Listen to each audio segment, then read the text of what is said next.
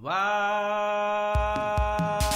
Straffen krakken, weetjes kakken over de menswetenschappen, humanjakken, humanjakken, lui die snakken naar de vakken van de geesteswetenschappen, humanjakken, humanjakken, dragerrakken, rukkelzakken, mondinjakken, almanakken, humanjakken kunnen over alles klappen, vuile zakken, huisjes slakken, baardjes bakken, zonder zich serieus te pakken, liedje van Urbanus pakken, er een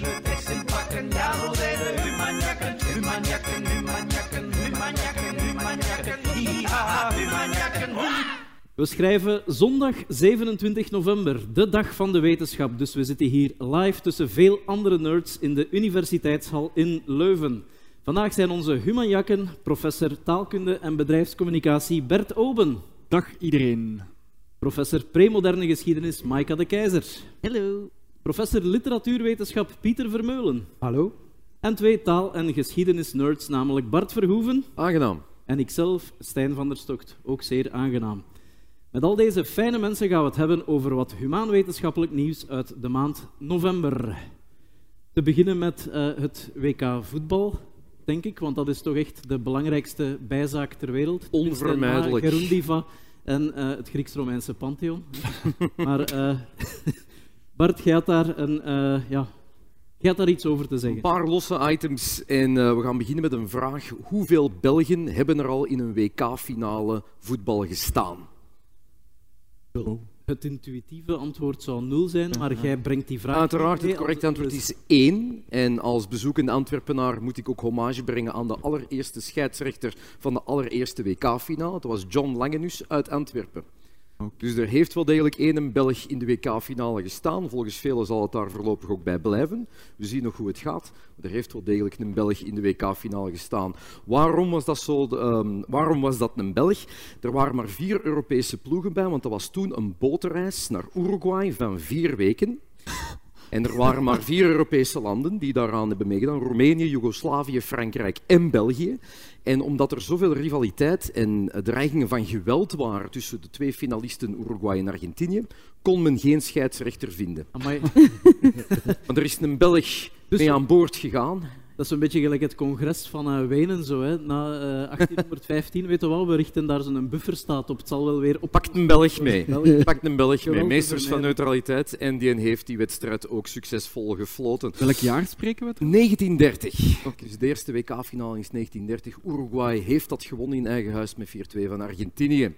Ehm, een paar andere leuke dingen. Ehm, ik vind het natuurlijk veel interessanter wat er naast het veld nu aan het gebeuren is in Qatar dan wat er op het veld aan het gebeuren is. Want het is een WK met heel veel drama. We zijn ook allemaal hier in het Westen erop gewezen door eh, FIFA-baas Gianni Infantino eh, dat wij niks moeten zeggen over Qatar, want het Westen moet zich eerst eh, grondig schamen over ons verleden. Ik vind dat heel leuk dat dat van de FIFA komt. Het grootste protest ooit van WK-landen die een WK geboycott hebben was in 1966. Bijna alle Afrikaanse, Aziatische landen zijn toen thuisgebleven van elke kwalificatiematch, omdat je toen als Afrikaans en Aziatisch land niet eens rechtstreeks kon plaatsen voor het WK. Ik zou zeggen, look who's talking. Dat heeft tot 1970 geduurd. Ehm, en ook een heel leuk fait divers. Het allereerste Aziatische land dat zich geplaatst heeft voor een WK, heeft dat ook niet gespeeld uit een vorm van protest. In 1950 mocht India meedoen aan het WK in Brazilië. Zij hebben dat niet gedaan, omdat zij het gewend waren om te spelen volgens hun regels, namelijk met blote voeten. En dat mocht niet ja. van de FIFA. Dus ja, dat ging over heel andere dingen dan vandaag, maar die hebben dat niet gedaan. En dan het laatste wat ik eigenlijk heel eh, leuk vond, zeker past binnen onze keten als uh, anderstalige managers. Nu, er is een onderzoek gebeurd van de International Coach Federation ehm, door een eh, professionele eh, sportcoach, Caterina Canelidou, die ehm, gekeken heeft of dat een buitenlandse en zeker een anderstalige coach, een manager hebben in verschillende sportdisciplines, dat dat voordelen heeft. En blijkbaar wel. Omdat je dus, natuurlijk moet er vaak, ofwel is er een talenkennis vereist van de coach zelf om te kunnen communiceren met de spelers. Roberto Martinez is daar een voorbeeld van. Wij hebben een anderstalige coach, spreekt geen Frans, Nederlands of Duits uiteraard. Het ziet er goed uit voor ons. Eigenlijk wel, want je zou daardoor eh, bepaalde vastgeroeste patronen doorbreken, maar ook er is verhoogde hersenactiviteit geregistreerd bij mensen die dus als ze genoeg kunnen volgen, of er is een tolk in de zaal, Maar om dag een dat er, andere taal. De dag dat er verhoogde hersenactiviteit wordt vastgesteld bij Kevin De Bruyne, een dag Mooie dag, hè? te herinneren. Die nogthans een Engelstalige moeder ook heeft. Dus die spreekt ook veel meer, eh, spreekt ook vaak eh, meer dan één taal. En dat zou helpen. Ik heb ook wel een jammer feit.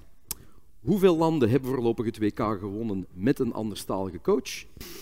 Hier wel nul. Nul. Ja. Ja. Ja. Dus de feiten spreken hier zich wat tegen. Maar bijvoorbeeld in de cricketwereld, ehm, dat stond daarbij als voorbeeld. Eh, in India opnieuw heel populaire sport. Daar zijn buitenlandse, dan wel Engelstalige, maar vooral Britse coaches heel populair, want die staan boven alle regionale conflicten. Dat zou bij ons in België eigenlijk ook een klein beetje interessant zijn. Want ja, natuurlijk, we hebben een buitenlandse coach. Dat wil zeggen, het is geen Nederlands, het is geen Frans. We staan daarboven. Dus misschien zijn we een van die weinige landen die dat kunnen profiteren van een anderstalige manager. Ja. Vanmiddag. We zullen zien. En ook effectief veel landen zoals Saudi-Arabië. eh, daar hebben ze een Franse coach, geloof ik nu. Die hebben hun eerste match natuurlijk ook gewonnen van Argentinië. Ik heb een heel leuk fragmentje gehoord van in de kleedkamers tijdens de pauze dat ze nog 1-0 achter stonden. Die heeft daarvan zijn een tak staan maken in het Frans-Engels. En die coach, die assistentcoach vertaalde in het Arabisch, stond daar nog veel kwader te vertalen. Dus misschien helpt dat soort extra drama wel in de kleedkamer. Maar dus, anderstalige coaches, ze moeten hun eerste WK nog winnen. Maar het kan. Right? Het zou moeten lukken. Ik denk dat Van Gaal, eh, de bondscoach van Nederland, het zou omschrijven als with an other language coach, we can come and end. We can come and end. ja. Right. of a cent. Oké, Ja. We hebben het eigenlijk helemaal niet gehad over de, de randvoorwaarden nu van eh, het, het WK. Eh, ik had een overgangsje voorbereid van voetbal is oorlog, maar daar hebben we het nu niet, niet over gehad. Ja, Eh, Voetbal is een feest hier. maar voetbal is een feest. Want we gaan het winnen. Lezen is Zo ook een feest, eh, maar niet Ja. meer... We zijn brugjes aan het Ja, maken. dus Lezen is ook een feest, maar niet zozeer meer in de Verenigde Staten, waar toch eh, heel veel bibliotheekcollecties enzovoort onderhevig zijn aan zwaar debat. Is het niet, Pieter? Eh, Zo is het helemaal. Dus er is nieuws deze maand van de PEN-organisatie in Amerika die zich inzet voor de vrijheid van meningsuiting en die vastgesteld heeft dat dit jaar eigenlijk een record aantal boeken geband zijn. En het is nog maar november. Het gaat om eh, meer dan 800 initiatieven, meer dan 1600 boeken. Ze hebben ook een lijst gegeven van boeken die al geband zijn in bibliotheken en scholen. Daar staan eh, dingen op die je daarop verwacht. Smut en gore. Daar staan ook bijvoorbeeld eh, graphic novels op van het werk van Shakespeare, wat wat raarder is. Daar staan graphic novel versies van de Bijbel op. Dat is ook een beetje raar. Daar staan ook bijvoorbeeld de werken op van Toni Morrison, de belangrijkste Amerikaanse schrijver van de laatste 50 jaar. Wacht. Maar een beetje te zwart Dat is- voor de smaak van veel van die ouders. Toni Morrison, dat is de auteur toch van eh Beloved. Beloved. Beloved Ja. enzovoort. Hè? Eh, en Ja. die wordt geband, dus eh, da- dan... Omdat dat nogal iets te kritisch is voor eh, de witheid van Amerika. Dus eh, de bands komen echt van republikeins rechts eerder. eh, Wel, er is- er is een soort coalitie van twee soorten mensen. Republikeinen aan de ene kant en, een beetje overlappend daarmee, rare ouders aan de andere kant. Eh, want dat is ook, ook zo'n beetje het, het, eh, het grotere verhaal dat mensen zich nu afvragen. Er zijn altijd al boekbands geweest, al minstens 100 jaar in Amerika, al minstens 600 jaar eh, in Europa. Waarom dat dan nu zo het wereldrecord boekbannen gebroken is? Ehm, de eerste verklaring is inderdaad zo'n beetje de politieke context daar, hè, waar dat je die Republicans hebt die helemaal van God los zijn en die eigenlijk het bannen van boeken gebruiken als een soort politiek polariserend statement. Hè. Boeken van Toni Morrison verbieden is een heel subtiele, dog whistly manier om te zeggen witte mensen zijn de max. Ehm, een ander boek dat vaak geband wordt... Niels ook dat nu niet noemen. eh. Ja, het is subtieler dan andere manieren. om ja, dat te oké. zeggen, hè. Subtieler dan een brandend kruis, ja. Bijvoorbeeld, ja. Dus, eh, het is in dat soort eh, Ja, dat is praktijken dat je moet Oké. zoeken. Ze Ja. kunnen de boeken nog in brand steken. Want Ja, dat is dat- meestal ook wat dat ze doen. Ja, maar het verbannen is denk ik net iets subtieler. Dus, eh, Ja. dus je hebt dat, die politieke ellende is één deel van het verhaal. Een tweede deel van het verhaal dat wetenschappers eh, aanbrengen, is dat dat ook veel met COVID te maken heeft. Hè. Omdat Amerikanen, nog meer dan hier, hebben thuis gezeten met hun kinderen. Ouders hebben gezien wat hun kinderen lezen en hebben ontdekt dat het allemaal een beetje raarder en visueler en vreemder en zwarter en diverser is dan dat ze eigenlijk zouden willen. En dat verklaart bijvoorbeeld ook waarom veel van die gebande boeken graphic novels zijn. Omdat veel boomers niet goed snappen hoe die dingen werken. En als ze dan zelfs een bijbel zien met tekeningen, ehm, komt dat toch binnen bij die mensen. En zie je dan toch dat dat dan ook zo'n bezorgdheid bij rechtse ouders gecreëerd heeft. Ehm, Wat soort tekeningen gaat het dan in de Bijbel? Want allee, eh, de, de kinderversies van de Bijbel die ik al gezien heb, eh, dat Mhm. zijn toch behoorlijk brave tekeningen Ah. van de Ark van Noach. En, en Maar bijvoorbeeld, die- een van de beslissingen die je moet maken als je Jezus tekent, is de huidskleur van Jezus. En Ah, als ja, die dan niet te spierwit is, kan je al eh, gaan vermoeden dat sommige Amerikanen Ja, ja. dat slecht nieuws Hij vinden. moet Ik- eh, Kurt Cobain genoeg zijn eigenlijk. hè. ja, de pijn moet er eh, Ja. uitrollen. Ehm, wa- wat is eigenlijk de procedure of zo om een boek geband te krijgen? De procedure is dat je je laat verkiezen. Heel vaak er, er zijn wettelijke manieren om dat eh, wettelijk en politiek gestemd te krijgen. Een andere manier, en die wordt vaak beoefend nu, is je als ouder laten verkopen, eh, ver- verkiezen bij de ouderraad van je Ja. school. Waar dat je dan in één keer kan zeggen, oeh, Toni Morrison, we gaan daar toch een keer onderzoeken. Mhm. En uit gemak beslissen de meeste schoolbesturen dan om dat meteen niet meer aan te bieden. En, eh, Nu dat ook de mensen met de meest eh, gepolariseerde opvattingen ook sneller geneigd zijn Ja. om zich te laten verkiezen Uiteraard. dan de schoolraad. Ja. De motivatie ligt veel hoger. Want een ander COVID-aspect dat erbij komt, is dat omdat iedereen thuis online was, dat eh, die geïsoleerde rare ouders veel meer genetwerkt gaan worden zijn, ook best practices uitgewerkt hebben om Mhm. te gaan infiltreren in schoolboards en om klachtenformulieren in te vullen. En dat dat gewoon een efficiënte boekbanmachine geworden is. Maar het gaat veel verder dan dit. Hè. Ik herinner mij dat zelfs tot bij ons hier een, eh, op, op eh, nieuwsite van de VRT gekomen, dat een Amerikaanse leerkracht in het, het secundair onderwijs daar, ehm, dat die zwaar in de problemen is geraakt, omdat ouders die Parents Teachers Association hadden geïnfiltreerd, hè, want er wordt critical race theory aan onze kinderen gedoseerd, en dat is dan een vergaande vorm van marxisme voor die Mm. ouders. En dan hebben ze gewoon het adres van die leerkracht gepubliceerd op hun sociale media, om daar dus haatbrieven naartoe te sturen. Maar ja, op den duur staan er ook auto's buiten uw huis Ja, ja. geparkeerd. Wel, maar op die de duur, dat ja. in- te intimideren. Dat al... kan ver gaan. Hè? Daar waar dat Tom van Griek in de mosterd haalt. Ja, ja, absoluut. Ja, hij niet alleen, dat is, dat is intimidatie. Hè? Ja, maar er zijn ook wettelijke gevolgen. Hè? Want verschillende Amerikaanse staten hebben ondertussen wat dan zo don't say gay wetten zijn. Wetten die het verbieden om het woord gay eh, te gebruiken in klassen. Wat als je over bepaalde romans praat vrij ingewikkeld is, omdat Ja. ze gay as a pony zijn. Dus dat soort dingen maakt het allemaal wel zeer ingewikkeld. Ik denk het goede nieuws hiervan is natuurlijk dat dat soort bookbands altijd zeer contraproductief is. Hè. Als je, zoals ik gisteravond, eh googelt banned books, is de eerste hit die je vindt 30 banned books you really should read. Dus eh, op een, op, een, op een of andere manier krijg je daar eigenlijk de perfecte We leeslijst zouden onze podcast aangeboden. moeten laten bannen. Eigenlijk. Ja, ja Nou, dat is, eh, dat is dat. En wat ik er nog aan wil toevoegen, dat is het laatste, is dat als je denkt aan de belangrijkste Amerikaanse roman aller tijden, dan hebben we het natuurlijk over Moby Dick. We hebben het over Huckleberry Finn. Huckleberry Ah, ja. Finn, eh, ja, een boek in 1885 over een witte jongen die met een slaaf erop uittrekt. Dat boek is, en dat weten we uit een artikel uit 1907, is de eerste 23 jaar van zijn bestaan elk jaar geband geweest. Serieus? Ehm, ja, dus, en het is zo succesvol kunnen worden omdat het altijd zo controversieel geweest is.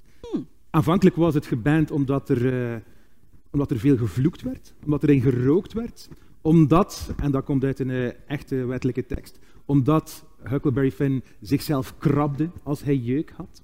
Ehm, Ja. Later in de 20e eeuw zijn de meeste van de bands eh, het gevolg van dat Twain in dat boek, dat over het racistische Amerikaanse zijde gaat, 213 keer het N-woord gebruikt. Ja. Wat veel mensen 213 keer te veel vonden. Dat is Ehm, ongeveer 200 keer meer dan Gert Verhulst, zeker. Ja. Dus eh, Huckleberry Finn, een beetje de, de Gert Verhulst van de Amerikaanse literatuur, ehm, toont dat die ouders een verloren strijd aan het vechten zijn. En Which is nice. is, is die banning eh, is dat een grote sprong ten opzichte van Ja, de dat is afgelopen jaren? een verdubbeling van voor COVID. Oké, oké. Maar Dus, één bedenking daarbij is het bannen van de books, en dat is iets waar we nu geen antwoord op moeten hebben, maar is het verbannen van de boeken het ultieme doel? Of is dat gewoon een drukmiddel? Is dat ook om te laten zien, kijk, wij hebben hier, wij hebben hier kracht, wij hebben hier invloed. Want ik denk dat die daar echt niet mee bezig zijn, maar eerder, kijk, er zijn gevolgen aan acties. Wij willen dat bepaalde dingen niet besproken worden, of dit gaan we doen. Ja, het, is- heeft een enorm intimiderende werking ook natuurlijk. Zeker. Veel publishers weigeren nu al om bepaalde boeken te publiceren, omdat Ja. ze weten dat... Mee in de problemen Dus, geraken, ja. Nee, nee, het is een, eh, het is een power move en het is zeker iets om in de gaten te houden. Stijn. Right. Eh, nu dat we het toch over bookbands en ideeënstrijd hebben. Er is eh, deze maand een fantastische game uitgekomen. Eh, die heet Pentiment. Pentiment is een game die zich afspeelt op het hoogtepunt van polarisatie op een bepaald moment in Europa. Namelijk het jaar 1518. En dat is voor de goede verstaander één jaar nadat Luther zijn eh 95... Waren het 95 theses, Maika? Eh, Geen idee. Maar- Veel. zijn vele stellingen Talloze de kerkdeur eh, van Wittenberg heeft eh, eh, eh, gehangen. Eh, en eh, het, het verhaal gaat daar ook echt over. Eh, het speelt zich af in een klooster. Eh, het hoofdpersonage is Andreas Mahler, ook een abtoniem trouwens, want dat is een schilder die eh, verlucht manuscripten. Eh, en eh, het is een soort van whodunit, waarbij dat je eh, middels dialoog eh, met allerlei andere personages eh, moet proberen de moord op te lossen. Eigenlijk een beetje in de naam van de roosachtig, met dat verschil dat het zich niet afspeelt in de strijd tussen eh, Benedictijners en Franciscanen, maar eerder tussen eh, de eh, ja, katholieken en protestanten op dat moment. Is het, is het dialoog in middel-Nederlands of middel-Engels? Of in Eh, geschreven. Eh, het is wel eh, ja, Engels, eh, maar het is eh, ja, elk personage, eh, afhankelijk van de sociale klasse waarin dat je zit, heb je een ander soort lettertype. Dus de clerici die, praten in, eh, die, die praten in gotisch schrift. Eh, en eh, de gewone mensen praten heel slordig, met zo'n heel eh. Comic Sans. Ja, de, Nerdgasm. Eh, de nar zou in Comic Sans ja. kunnen Ja, dat is goed. praten. De drukker die praat bijvoorbeeld echt met drukletters die eerst zo nog in spiegelschrift staan. Oh, fantastisch. Fantastisch Wauw. gemaakt. Ja, het klopt echt heel hard in de details. En Dus, wie is, eh, wie is het publiek voor dat soort dingen? Is dat voor de, de gemiddelde Ja, gamer? ja. Of voor, eh, Oh nee. Wel, het, Ja, op Voor ons. ges- Dat is Voor ons, dat is voor ons. ik denk voor de, voor de zwaar toegewijde nerd zeker. Eh, maar het interessante is, dat is een game die money. gepubliceerd is door Obsidian Entertainment. Eh, dat zegt jullie misschien niks. Nee. Eh, maar die dat is wel een vrij, vrij bekende game studio die echt heel grote kleppers heeft gemaakt. Ik ga u de namen besparen. Want die maken meestal zo van die actiegames. En denk Ja. aan zombies en laserzwaarden en eh, eh, roleplaying dingen Right. enzovoort. Eh, dit is zo'n beetje het passieproject van een van de game developers daar, Josh, Josh Sawyer. Eh, en eigenlijk in de verhaallijn kun je ook een beetje eh, zien waar dat hij mee worstelt. Hè, want dat is een gestudeerde mens. De literatuurlijst voor, voor deze game, dat was onder andere de naam van de roos, maar ook zo dat dagboek van die uh, Beiersen ehm, eh, Executioner, eh, Beul. Eh, ik, ik- ik ben de naam precies Dus we spreken hier over, over, een, over een game met een bibliografie bij. Ja, ja, ja, absoluut. Amai. absoluut. Goed. En eh, de game gaat ook echt over, eh, ja, de boekdrukkunst komt op. Eh, Andreas Mahler, het hoofdpersonage, eh, is een illuminator van manuscripten, dus dat is eigenlijk een verdwijnende job. Eh, Ah, ja. dus, eh, het, het speelt zich zo'n beetje af. Ja, games zijn ook zo'n beetje narratieve manieren om, Hm. die, die brengen soms het boekenlezen wat in het gedrang, misschien. En hij, allee, het, is, het is een beetje een reflectie ook op dat soort veranderende culturele gewoontes. En jij hebt het al gespeeld, Stijn? Ja, uiteraard. Ja. Ik ben er eh, al redelijk ver in. Ik ga niet te veel spoileren voor eh, de weinige luisteraars Heb die je het al nog, opgelost? eh, willen spelen. Het ding is, ik, volgens mij, maar ik ben nog niet tot aan het einde, volgens mij valt het niet op te lossen. Ah. Dat is het coole eraan. Want je, That every bad Je gamer kunt gewoon ever. eeuwig blijven doorgaan. nee, nee, je, je, je, je maakt zelf een indruk van wie zou het gedaan kunnen hebben. En alles wat, al- alle conversaties die je hebt, hebben gevolgen. Eh, dus wat dat je zegt is belangrijk. Ja. Je mag niet prijsgeven dat je zelf misschien wel ergens een occulte achtergrond hebt. Eh, je mag niet, allee, die kunnen zelf kiezen trouwens ook. Je kunt, ook kiezen, allee, je kunt kiezen wat dat je gestudeerd hebt aan de universiteit. En dat heeft zijn weerslag eh, op het vervolg van het verhaal. Dus zijt je vooral geïnteresseerd geweest in het occulte, of zijt je een theoloog, of zijt je een vlierenfluiter die er niet veel van gebakken heeft. Eh, dat heeft allemaal zijn invloed op het verhaal. Dus zou de boodschap dan van dat spel een beetje kunnen zijn dat de tijd van de grote waarheden voorbij is en dat in dit tijdperk, het begin van de moderniteit, er alleen maar perspectieven overblijven? Of eh, ben ik hier iets te, te ik- nerdy ik- in? Ik denk dat de boodschap een beetje is, zoals misschien ook met die bookbands eh, en, en de gepolariseerde tijden waarin dat we leven, dat eerder wat dat je zegt en, en hoe dat je jezelf profileert in een sociale context, hoe belangrijk dat dat is. En ehm, ja, als je prijsgeeft, bijvoorbeeld in een game, dat je interesse hebt in het occulte, dan krijg je een betere band met bepaalde karakters, maar dan wekt je ook misschien de interesse van de inquisitie. Ja. Eh, en dat soort dingen, ja, eh, op sociale media ook, eh, hoe dat je jezelf profileert. De gevolgen die dat kan hebben ook in het privéleven voor mensen als ze bepaalde uitspraken doen. Er zijn al mensen ontslagen omwille van meningen Ja. die ze geuit hebben op sociale media. Die, die game stelt al die vragen en dat is super interessant. Is het eh, enkel door zeg maar, geschiedenisnerds of zo te spelen? Of staat het spel ook op zich? Is het, is het, Het daar is- zonder ook speelbaar? Het is, het, het, het is een soort van verhaal. Dus ik denk als je graag een roman leest die zich afspeelt in de middeleeuwen, dat je dit fantastisch gaat vinden, omdat je zelf ook invloed hebt op het verloop van het verhaal. Eh, als je van de snelle actie houdt, of eh, als je graag op eh, eh, de, de hoofdjes van schildpadden springt, eh, dan moet je eerder Mario, Super Mario spelen. Eh, maar als je van, van geschiedenis houdt, eh, en, en zeker van dit tijdperk, dan is het een geweldige inzage in, in de psychologie van, en de veelheid en de rijkheid van al die verschillende personages eh, en, en karakters en sociale klassen die er op dat moment rondlopen. Dus Maika, jij gaat Ja. het zeker moeten spelen. Maar ik ga wachten tot de kerstvakantie, want anders is gewoon heel mijn productiviteit om zeep. Ik voel het nu al. Ja. Misschien nog een betere manier om inzage te krijgen in de psychologie van mensen in dat tijdvak is een eh, ooggetuigenverslag in plaats van zo'n game. En dat ooggetuigenverslag dat is nu eh, opgedoken uit een eh, Vlaams archief ergens. Hè? Eh, het dagboek van een, Een, zekere een Maria. Waals archief. Waals archief zelfs. Ja. Is niet verloren gegaan in de overstromingen van de Vesder.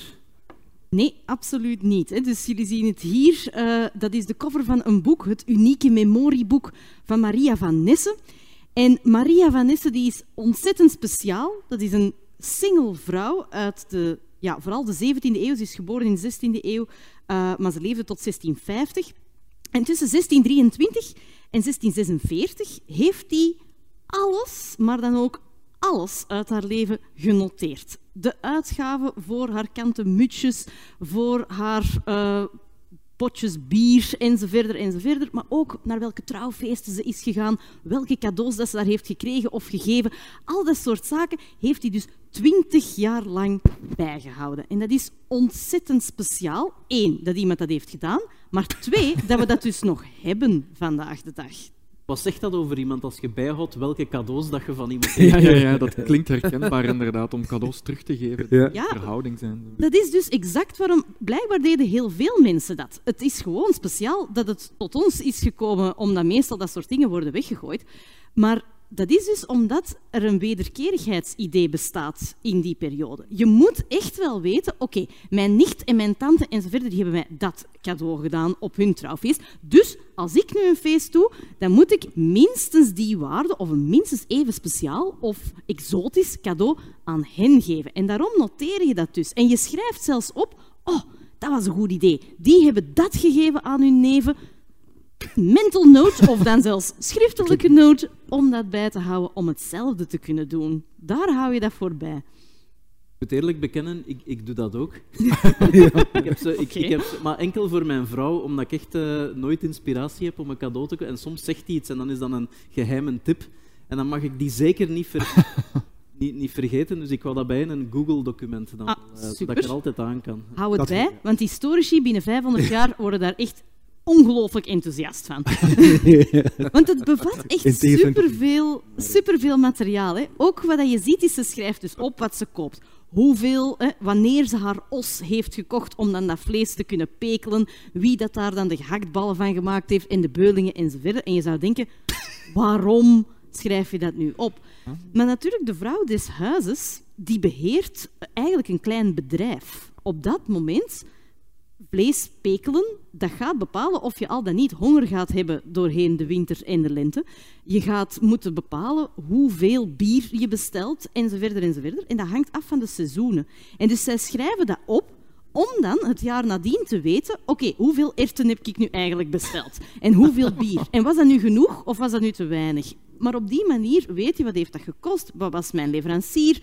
Ben ik daarmee toegekomen? Etcetera, etcetera. Dus de vrouw des huizes en op dat moment is zij een alleenstaande vrouw. Dus zeker en vast de heer en meester van het, van het huis. Die moeten echt een boekhouding bijhouden. Die moeten dus zorgen dat iedereen in dat huisgezin, bij haar ook haar, haar dienstpersoneel, dat die het jaar doorkomen, weten hoe dat moet. Dat is heel essentieel. En dat is dus echt om dat bij te houden en te weten wat kan je daarmee doen. Dus het bevat enorm veel informatie en het toont één belangrijk ding aan. Vrouwen in de 17e eeuw die wisten wel wat. Die konden schrijven, die konden rekenen, die konden een dubbele boekhouding bijhouden. Die wisten dus Die konden van- shoppen. die konden shoppen. uitgebreid gehoord. uitgebreid shoppen. Maar die konden dus echt wel een klein bedrijf aansturen. Want zo'n huishouden dat heeft meerdere mensen dienstpersoneel. Die doen die lonen, die doen die boekhouding. Die weten dus hoe dat je kleren moet maken. Die weten hoe dat je je voedsel moet bewerken. Die weten hoe dat je dus een perfect sociaal correct eh, geschenkenmanifest kunt opstellen. Al dat soort zaken wordt dus gedaan door een alleenstaande vrouw in de we hebben het hier wel degelijk over mensen uit de elite. Hè? Waarschijnlijk gaat het Ja. om een zeer kleine burgergemeenschap. Waarvan hoeveel mensen, over hoeveel mensen spreken we dan? Ja, eh, zij zelf niet, maar haar, eh, haar schoonbroer bijvoorbeeld behoort tot de top 500 rijkste mensen van de Republiek op dat moment. Ja. Dus absoluut de top. En het is daarom natuurlijk dat we haar documenten hebben. hè. Dat is dan uiteindelijk in een adellijke familie, hun familiearchief terechtgekomen. En daarom, dat ligt dus in Mons, hè, daarom weten we nu wat zij heeft opgeschreven. Maar waarschijnlijk doet wel een brede laag van de, van de maatschappij dat soort boekhouding of dat soort dingen bijhouden. Maar dan komt dat natuurlijk niet naar ons. Maar ja, heel simpel, ongeletterde mensen kunnen geen boekhouding bijhouden. Dus een heel groot deel van de maatschappij zal dat op die manier niet doen. Deden ongeletterde mensen dat dan ook niet, maar- maar op een andere manier? Bijvoorbeeld eh, door eh, streepjes te trekken of wat weet ik veel? eh. Ja, bijvoorbeeld de kerfstok. Als jij je bestellingen doet bij de bakker of bij de brouwer en zo verder, dan wordt daar letterlijk een kerf hè, in, in een stok, omdat dat dan wordt bijgehouden. Dus je kan wel op allerlei mogelijke manieren een boekhouding bijhouden zonder geletterd te zijn. Maar natuurlijk, zo'n uitgebreide boekhouding met zo'n details, ja, dat vraagt kennis, dat vraagt dus een opleiding. En dat wil zeggen dat je dus een bepaalde ja, elite moet zijn, dus de burgerij en hoger. Hebben we hier iets geleerd over die lange periode van 20 jaar, dat we die data over, over die lange periode hebben? Absoluut. Dus we zien dat zij in het begin eigenlijk... Ze begint pas 1623, het document dat we hebben, dan is ze al een gesettelde vrouw. Dus ze heeft eigenlijk al heel haar huishouden. We zien haar helemaal niet de, de inkopen doen voor als je begint alleen te wonen of zo. Dat zien we niet. Ze is echt al wel gesetteld. In Ikea voor mij. Maar, heel interessant, naar het einde van haar leven toe zijn bijna alle uitgaven voor de kerk. Dus ze begint echt naar haar zielenheil. Ze is trouwens katholiek hè, op dat moment. In Alkmaar is een zeer katholieke stad, maar het is al protestants op dat moment. Maar ze begint dus heel sterk te investeren in het, in het beschermen van de kerk, het afkopen van de schout, omdat ze geen invallen zullen doen in die huiskerken, maar ook om de beelden te gaan versieren, om daar allerlei mogelijke donaties te doen. Ze schenkt op een bepaald moment 3000 gulden. Dat is echt massaal veel geld aan die kerk. Dus je ziet dat er een verschuiving is van meer prestige en cadeautjes en geschenken. Ja. Eh, Sinterklaas cadeautjes, enorm veel Sinterklaas cadeautjes. Is ook binnenkort Sinterklaas voor haar nichtjes en, eh, en zo verder. Naar dan het meer investeren in uw zielenheil. Eh, dus daar zie je dat. En je ziet ook heel leuke dingen op. Allee, leuke, minder leuk voor haar. In een pestjaar valt bijna alles stil, want ze zitten in quarantaine. Dus zo'n dingen, hè, waar we ondertussen toch ten zeerste ons kunnen in inleven, zie je dus dan echt in dat document opkomen. En dan kan je dus zien dat de mens heel andere consumptiepatronen heeft op een ander moment. Na pestjaar heeft ze dan ook een koptelefoon met microfoon, eh, voor haar zoom. Ja, een Netflix-account. Eerder een soort van rooksignalen, dus veel meer hout in de schouw. Ja, ja. Ze is trouwens ook zeer zuinig, want ze schrijft elke kleine de millimeter van dat boek vol. ja, ja. Het is en blijft wel een Nederlandse. Hè? En dus hier op de markt, de kaasmarkt van Alkmaar in de 17e eeuw, daar kon zij dus perfect haar weg vinden. Zij wist perfect waar ze moest zijn, waar dat degene is met de beste kaas, waar de beste brouwer zit. Want dat wisselt ze dan ook. Op een bepaald moment weet ze, nou, niet zo'n goed bier, we gaan wisselen. Die is eigenlijk veel beter. En zij kon perfect haar plan trekken op dat moment. Eigenlijk iemand die je ook totaal niet wilde beledigen, eigenlijk. Hè? Want die gaat, dat, eh, die gaat dat opgeschreven hebben, denk ik. Absoluut, dat staat daar sowieso in. Gaat dat ge... ja, ja. Wat vind jij zelf de meest opmerkelijke eh, dingen die je bent tegengekomen in, in, in de stok, bij wijze van spreken? Goh, in de stok, ik vind het dus net dat we dus echt kunnen zien die sociale rancunes. Hè? Dus zo van, die neef heeft mij dat soort handschoenen gegeven. En echt waar, kom aan, deze kan toch niet. Het feit dat je dat soort subtiliteiten, dat je dat kan zien en die sociale conventies, dat is echt iets dat je in geen enkele andere bron eigenlijk kan vinden. En dat maakt deze bron ronduit briljant. Komt daar nog een editie van ook voor het grote publiek, denk je? Of, eh, Dit is wel echt een publieksboek. Dit is, dit is iets dat je kan lezen. Je moet weliswaar ook weer een beetje een nerd zijn om het te appreciëren. Maar het heeft enorm mooie afbeeldingen enzovoort. En het is echt niet geschreven voor, voor een wetenschappelijk publiek. Dus, dus dat boek is op dat vlak wel echt vrij toegankelijk. Alright. We hebben nu vrij lang in de middeleeuwen en de overgang naar de moderne tijd eh, vertoefd. Misschien terug tijd om even naar eh, de moderne tijd terug te keren met wat taalkunde. Bert, eh, en ja, eigenlijk nieuws dat vooral te maken heeft met het taalonderwijs. hè. Ehm, het start eigenlijk, het, of het onderzoek start, is een Engels onderzoek eh, met de observatie dat we miljarden eh, euro's of ponden of whatever, dollars pompen in het bijleren van eh, jonge mensen een nieuwe taal bijleren. En de vraag is eigenlijk, hoe, hoe lang rendeert dat? Wanneer, wanneer zijn we die taal weer kwijt? Dat is de insteek. Is dat niet its own reward? Ja, maar als, het, als dat, ta- dat taalvermogen dan weer verdwijnt, ja, dan, dan, Ja. dan is dat zonde. Wat zou je daaraan kunnen doen?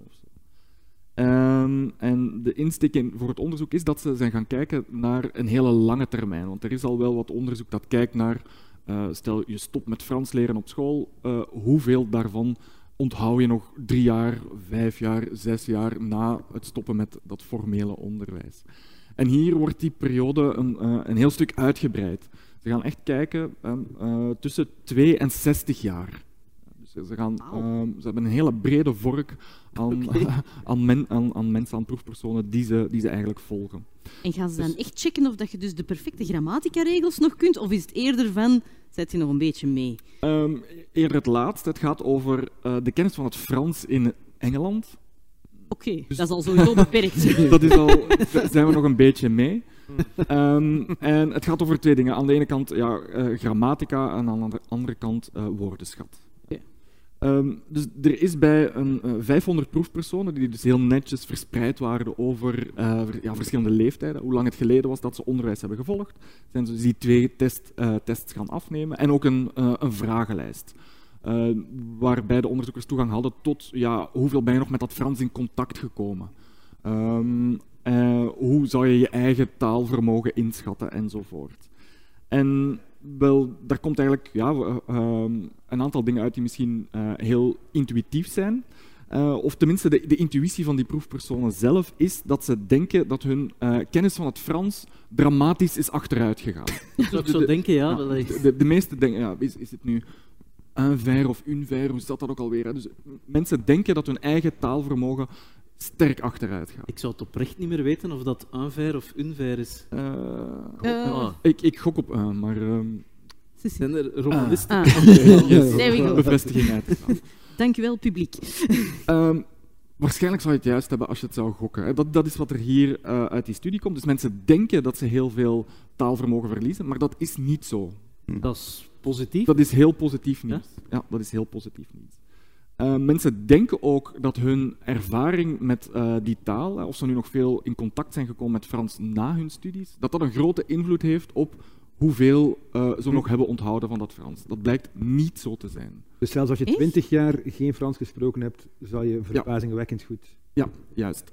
De, de, het nadeel is wel, ehm, het, gaat over, het zelf niet. het gaat over zelfrapportering. hè. Dus mensen Ja. geven zelf aan, ik ben weinig in contact geweest met Frans de afgelopen twintig jaar. En die mensen hebben dus meer de indruk dat, ze, dat hun Frans is, eh, is Ah, achteruit gegaan. En is er dan echt geen effect dat als je wel degelijk regelmatig, bij wijze van spreken, een maand in Frankrijk gaat zitten, je hebt daar je buitenverblijf, dat dat daar dan totaal geen invloed op heeft? Of is het eerder gewoon van, je houdt ondanks geen contact toch nog iets over?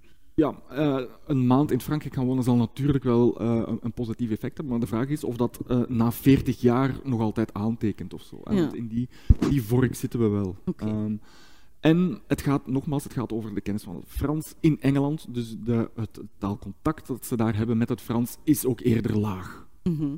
Maar niet zo laag als veel andere dingen natuurlijk. Ik wil maar zeggen, Frans en Engels zijn toch nog altijd Ja. vrij dicht. Ja, het is niet zo laag dan het, ja. Bulgaars of zo, waar je al Om maar iets te noemen. Ja. Voilà. Maar dit, tot nu toe heb je alleen maar goed nieuws gegeven, Bert. Het klinkt eigenlijk een beetje als onderzoek gefinancierd door de taalstudielobby. maar eh, is er ook slecht nieuws? Eh, Nee? Nee, eigenlijk, het is, het is, het is, Het is een goede investering. Het is overal, het is, het is zeker een goede investering. Het is misschien ehm, een, een reden om voldoende zelfzeker te zijn hè, dat, je, dat dat taalvermogen niet achteruit gaat. Meer nog, ehm, voor eh, wat, wat het lexicale betreft, ehm, werd er zelfs vastgesteld dat mensen, ehm, hoe langer het geleden was dat ze formeel taalonderwijs hebben gevolgd, hoe beter ze presteerden op die lexicale test. Nu, je zou daar... Raar. Ja, dat is, dat is vreemd. Ja. En je zou daarvan de vraag kunnen stellen, ja, eh, het, het onderwijs was vroeger beter. Dat zou een van de conclusies kunnen zijn. Of zo. Ehm, de onderzoekers hier geven er een andere verklaring voor, waar ik niet per se heel harde fan van ben. Ehm, maar hun verklaring is een, is een heel cognitieve verklaring. Eh, heeft met de, de werking van onze hersenen te maken. Eh, hun verklaring is, wel, als je een woord leert in het Frans, ehm, dan komt dat mee in je eh, mentale lexicon. Als je het woord voor glas bijvoorbeeld in het Frans leert, ehm, dan wordt dat verbonden, eh, het woord voor glas in het Frans en het woord voor glas in het eh, Nederlands. Die zijn dan op een of andere manier verbonden met elkaar. Ook neurologisch.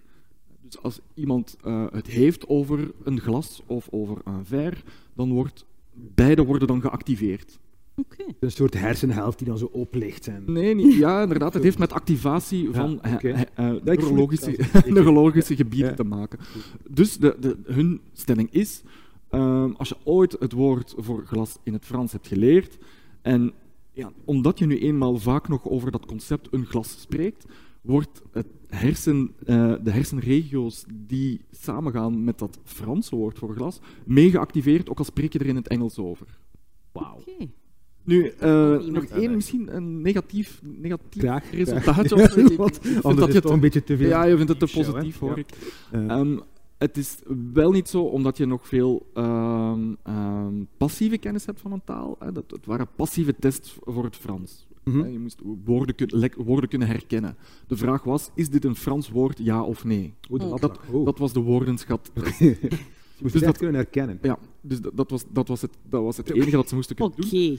Ja, oké. Dus dat wil niet zeggen dat je nog even goed Frans kan spreken na Nee. 40 jaar dan na twee jaar. hè. Dus de- dat, dat perspectief moet je wel hebben. Zelfs Louis van Gaal zou daar... Eh, die zou slagen, die zou slagen. Ja, Uitmuntend in score. Trouwens, ja. de, de, eh, overall, ehm, voor grammatica ehm, was het slaagcijfer onder de 50% eh, in, in deze test. Dus overall slaagden de mensen niet voor de grammatica-test. Nog even om de kaart van de taalstudielobby te trekken, eh, Bert. Ehm, er worden miljarden dan gepompt in taalonderwijs. Is, is de studie op een of andere manier ook eh, vergeleken met de kennis van de wiskunde na zoveel jaar? Eh, Ah. blijft er evenveel wiskunde of exacte wetenschap over na 40 jaar dan, dan van taal? Ehm, nee, dat wordt niet heel uitdrukkelijk gedaan, maar in de verklaring waarom dat het voor taal wel eh, zo lang werkt, maken ze wel de vergelijking met eh, bij uitstek wiskunde ook. hè. Omdat dat een hele expliciete vorm van kennis is, waar je echt actief op een metaniveau over moet kunnen nadenken voordat je er iets mee aan kan. Ehm, dat is anders voor talen. Je kan weten hoe je een werkwoord moet vervoegen zonder dat, dat je kan uitleggen hoe het werkt. Ah, ja. Dat is impliciete kennis. Ehm, en ja, de test die ze hier gebruikt hebben, ja, kan- herken je of een woord nu Frans is of niet, dat heeft meer met dat impliciete dan met dat expliciete te maken. Dus voor wiskunde zouden deze mensen zeggen, ehm, valt niet te verwachten dat je na 40 jaar nog evenveel weet dan na Oh. twee jaar. Krijg je dan ook misschien gewoon een 3 op papier? Moet je kunnen zeggen, is dit een getal? Ik wiskunde. zou dat nog Ja. kunnen, denk ik. Ja. Enfin, om eh, met een happy end eh, te, te eindigen dan hier. Talenonderwijs rendeert dus beter dan wiskunde, jongens. Dus eh alle, alle letterlijk Allemaal dingen. Allen daarheen. You know where the money is.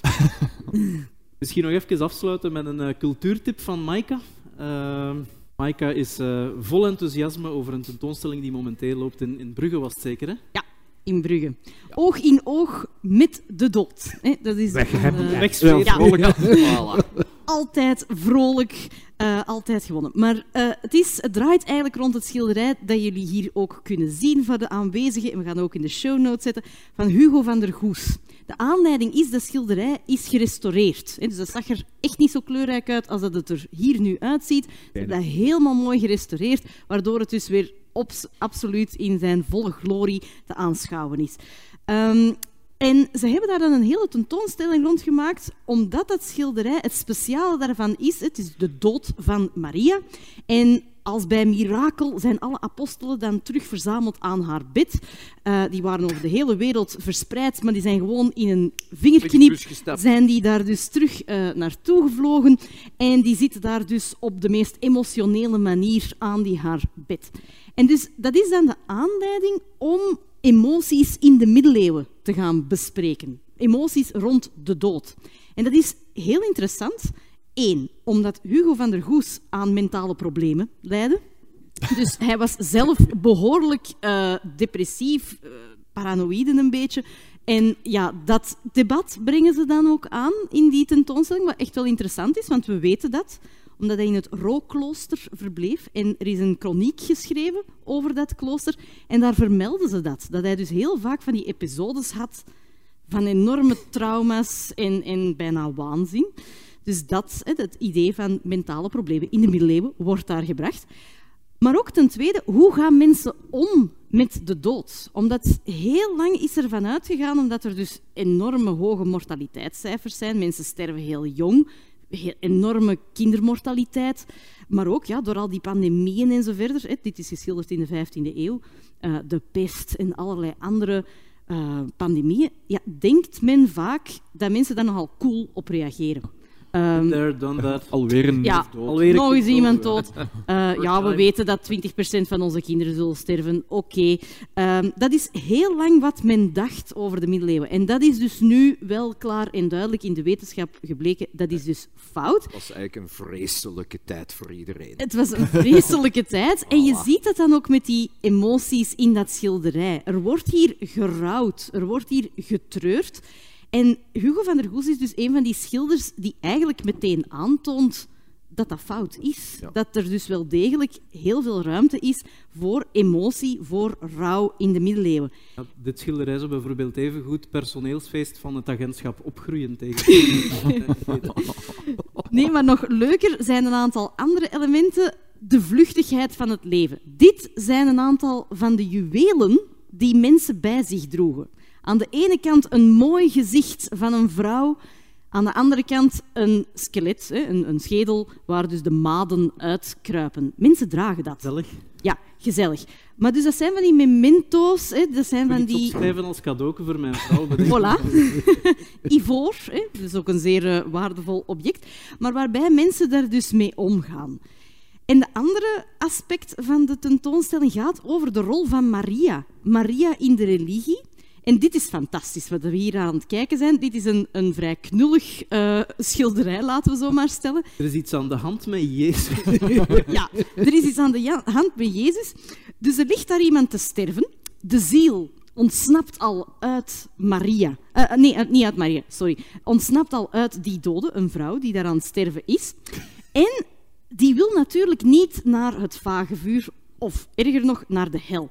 En die bidt dus naar naar Maria om te zeggen: Zorg ervoor dat ik daar dus niet terecht kom. En Maria zegt dan tegen Jezus: Jij bent mijn zoon, jij staat in, een, in goed contact met God.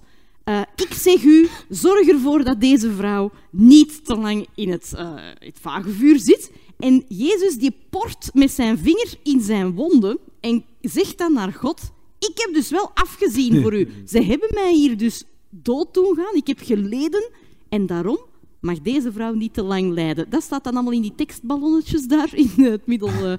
middel Nederlands, denk ik, of Latijn. Die worden ook ja. tegenwoordig in Amerika, denk ik. Ja, en dus die rol van Maria als bemiddelares voor de mensheid naar God en naar Jezus toe wordt ook nog eens uh, toegelicht. En dus, het is een fantastische tentoonstelling, allen daarheen, omdat het dus echt wel toegang biedt tot een heel aantal van de zaken die wij als wetenschappers en als historici proberen aan de man te brengen, maar dan veel toegankelijker. De museumlobby zal ook content zijn met dit. Voilà. Ja. De taalonderwijslobby. Ja. Wij zijn er eh, bijna in geslaagd om binnen de 45 minuten te blijven zoals gevraagd was, wat eh, op zich al opmerkelijk is. Maar we moeten nog één ding doen en dat is eh, de verkiezing van het aptoniem van de maand. Eh, ik wil eerst al even meegeven dat ik eh, deze maand ben gaan gravelbiken, die eh, trend van tegenwoordig. En ik passeerde in de Ragestraat. Eh, en daar moest ik toch een beetje mee lachen. Jullie niet duidelijk, dus eh, ik ga het zeker niet halen. Er is ook een Ah, zekere... dat is al een officiële kandidaat? Of? Nee, nee, nee, dat was... Dat was, Dat was wel Dat was een mopje. Dat was wel hilarisch. eh, je moest erbij zijn. Mm. Eh, er is ook een cryptobeurs die de afgelopen maand eh, gehackt is geweest en die had een heel toepasselijke naam. Hacked. Munt? Ja. Ehm, De De munt? tip kwam van Pieter. eh, dus Ik mag niet zijn. ah. Nee. Oei. Wie heeft de code van FTX gekraakt? Eh, nee. de nadruk op Cryptobeurs die heet... Eh, Het is De tevens krakers. Kraken. grote octopus. Voilà. Kraken. Ja, de kraak. Ah, Genoemd naar het middeleeuwse. ah ja, ja. Kraken. Oké. Dus de cryptobeurs die gehackt werd, eh, heet Kraken. Dat is toch al eh, heel leuk. Bijna even hilarisch als Ja, misschien toch nog geen winnaar. Nee, eh, we gaan verder, maar nu met echt bestaande personen eh, en geen rechtspersoonlijkheden. Eh, minder douchen en de verwarming een graadje lager. Dat waren tips in de morgen van een duurzaamheidsexpert met een heel toepasselijke naam, een zekere Marieke. Dus de tips waren minder douchen en de verwarming een graadje lager. De familienaam van Marieke was... Mm. Ja. Zijn er misschien Koud. mensen in het publiek die het Cool. kunnen raden? Ka- koud hart. ja. Koud hart. Oeh, Denk overtreffende Cool. trap van koud. Eh, Koudst. Eh, IJskoud. Marieke, ijskoud. Oh, zie, dat vind ik als Oh. wel echt een Ja, we kans. hebben een favoriet. We hebben- Iedereen naar huis, we hebben een winnaar, denk ik. Ja. Nee, nee, kan, kan ook. Eerlijk- Kom, we geven gebied toch nog iemand een kans. Ja. De eerlijkheid gebiedt mij te zeggen, Marieke ijskoud, maar toch wel. Ah. Fair Ah, Fair enough. Eh, heeft er iemand naar de Clara Top 100 geluisterd eh, de afgelopen... eh, Nee. nope. ik dus wel. Die werd, die werd gepresenteerd door iemand met een zeer toepasselijke voornaam. Clara? Clara. Ja. Ah, ja. Clara de Dekker. eh, Oké. was de presentator van de Clara Top 100. Eh, vond ik ook heel leuk. En dan zijn er nog twee inzendingen. Ehm, een inzending van Nicolas Gerlo. eh, dat, dat ging over... ja, dat was iemand die geïnterviewd werd in een artikel over katten die meer aan je gehecht zijn eh, dan je zelf zou denken. Eh, dat was een psychologisch onderzoek. En die persoon heette, ook een voornaam weer, Miauw. Kat. Kat. Kat, natuurlijk, ja. ja. Kat de Laat. Eh, en Ja. dan is er nog een inzending van eh Lieselot Uitersprot via onze Instagram. Eh, die had eh, de directeur van het, abdij, van het Abdijmuseum in Kokzijde gemeld. Die persoon heet Dirk Deze weet ik Van te zwijgen. Klooster. Van Klooster? van Klooster, effectief, Pieter. Ja, Gewoon voilà. zo. Goed. Ja. Mooi. Geraten. Dus Goed we hebben. Dirk van Klooster, Misschien We hebben het publiek Kat de Laat. mee, eh, Ja, ja, we gaan het publiek meelaten. Steek We hebben, hand eh, op. Clara de Dekker, we hebben Marieke IJskoot, Kraken en de Ragestraat, maar die, die, ja, dat, dat doen we al niet meer. Het zou wel de eerste keer zijn dat er een, een, een middeleeuws monster wint. Ja, Ja. voilà. Om toch maar een keer te maken. Maar ijskoud is natuurlijk wel... Hebben- Zijn er voorkeuren? Niet allemaal tegelijk. Marieke? ijskoud. Marieke IJskoot, ik Ja, denk eigenlijk wel... Duidelijk Dat is wel een duidelijk. Duidelijk. Dus Marieke IJskoot wint de wisselbeker Aptoniem van de maand van de Humanjakken. En daarmee zit deze aflevering erop. Bedankt allemaal. eh, bedankt ook aan ons publiek. En dan wensen wij jullie nog een fijne kerst, eh, een zalige Hanukkah en een beter 2023. Tot volgend jaar.